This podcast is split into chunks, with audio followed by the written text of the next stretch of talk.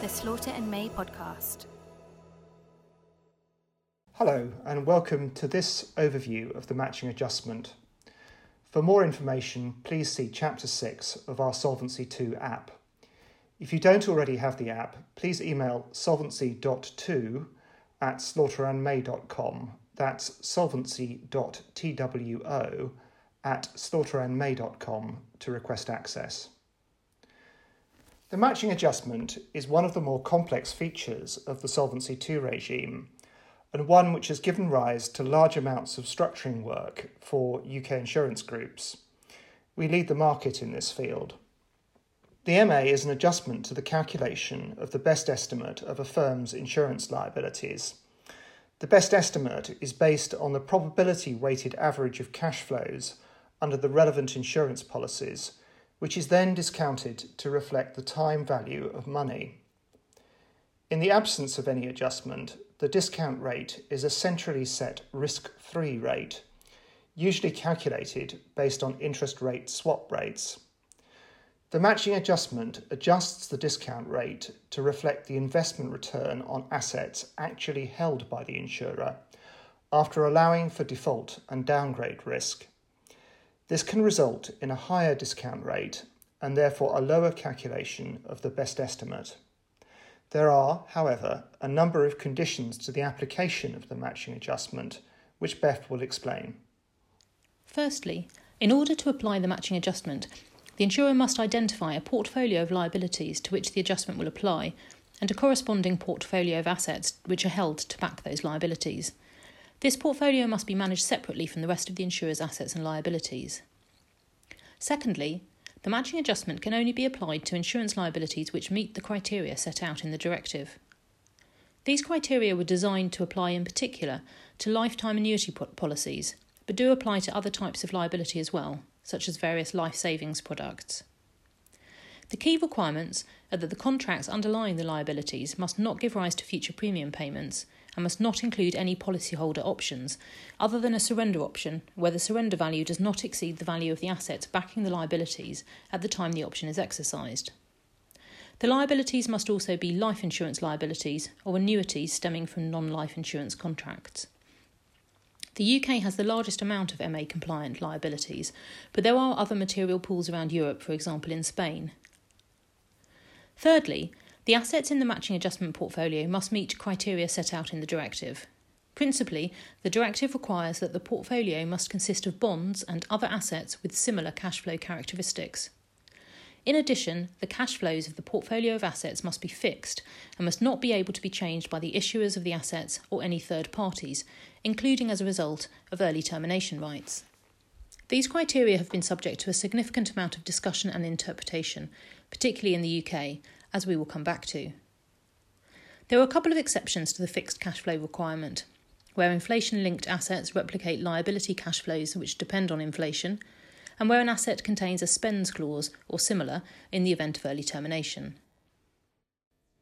The basic criteria for application of the matching adjustment fit well for a portfolio of annuity policies backed by long term fixed rate corporate bonds or gilts, denominated in the same currency as the liabilities. In practice, however, most insurers' books of business are more complex than this and there is an obvious desire to use higher yielding assets in order to enhance returns. This has led to issues of interpretation as well as to the restructuring of assets. Insurers have sought to interpret the rules in a way which allows assets other than plain vanilla bonds to be used within the matching adjustment portfolio. In the UK, the PRA has responded to this by issuing initially a series of letters and subsequently a consolidated supervisory statement giving guidance on asset eligibility. Some key points are the PRA considers that pairing of assets can be used to meet the MA criteria. In principle, for example, a foreign currency bond could be matched with an appropriate currency swap, although in practice it's likely to be difficult to obtain sufficiently long dated currency swaps for this to work. Similarly, the pairing of a floating rate bond with an interest rate swap might allow for asset eligibility. Firms may be able to include callable bonds in their MA portfolios, but unless restructured, only the cash flows up to the first call date can be included, plus the final redemption payment if it is only recognised at its final redemption date. Similarly, bonds backed by construction projects may be capable of, of MA eligibility provided the cash flows are only recognised at the latest date when payments may start under the bonds. It's worth noting that EIOPA has expressed the view in its consultation on the 2020 review of Solvency II that these types of bonds should not be viewed as eligible for the MA portfolio. Given that the UK will exit the Brexit transition period at the end of the year, it is perhaps unlikely that the PRA will change its approach to reflect the EIOPA view. Reinsurance receivables are MA compliant, even where payments under the agreement are variable, provided the variation reflects fluctuations in underlying claims. A properly drafted reinsurance treaty should be a perfectly matching asset.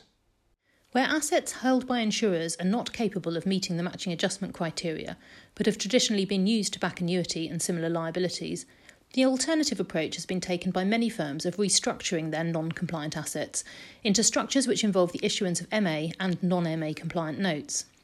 This typically involves putting the non compliant assets into an SPV, which then issues MA compliant fixed rate notes to the insurer's MA portfolio. To address the non fixed aspects of the cash flows on the underlying assets, such as the capital value of a real estate asset after the expiry of a 25 year lease, Floating rate notes are also issued and held outside of the MA portfolio. Payments under these notes will depend on the asset cash flows. A number of additional features may be present in these structures, including tranching of notes and liquidity facilities to improve the rating of the notes. There are also a variety of third party structures in the market, typically created by investment banks or alternative asset managers, which offer access to MA compliant repacks, albeit at a price.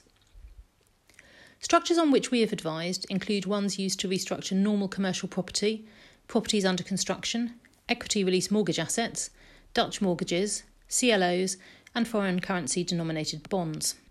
Although the PRA accepts the use of this type of SPV structure for MA purposes, there were ongoing tensions around the valuation of the notes issued by the SPV to the MA portfolio, as shown in the PRA's recent COVID 19 related statement on this subject.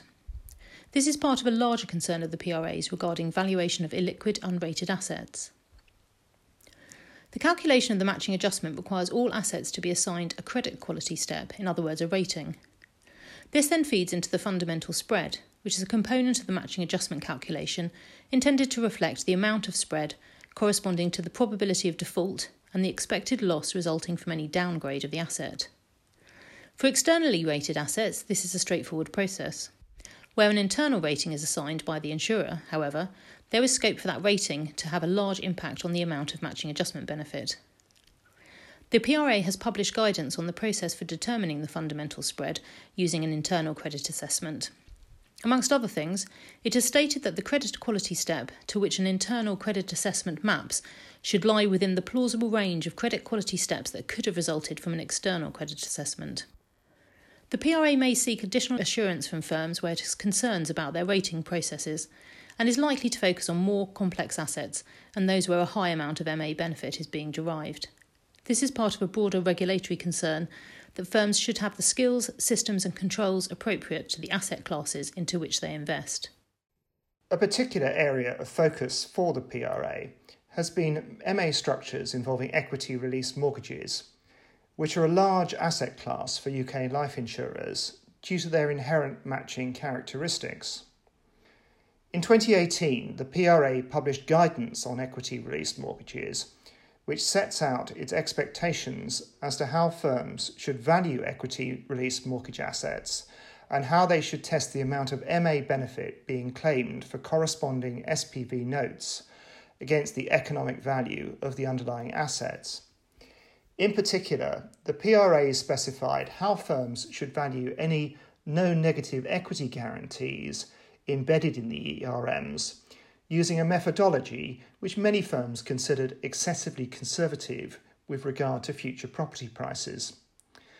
This is a difficult subject and perhaps demonstrates the importance of ensuring that an appropriately diversified portfolio is maintained. Looking ahead, the matching adjustment is one of the areas which the government has flagged to be reviewed when looking at the post transition regulatory regime. The approach of the PRA to date suggests that a major relaxation of the rules is unlikely, but significant simplification may be possible. There is speculation that the need to restructure might be replaced with an accounting segregation of returns, although there is little appetite for any solution that would prejudice the possibility of equivalence. This brings us to the end of this podcast, but if you have any questions about the matching adjustment, please get in touch with either of us or your usual contact at Slaughter and May. For more information on this topic or to hear our other podcasts, please visit www.slaughterandmay.com. You can also subscribe to the Slaughter and May podcast on iTunes or Google Play.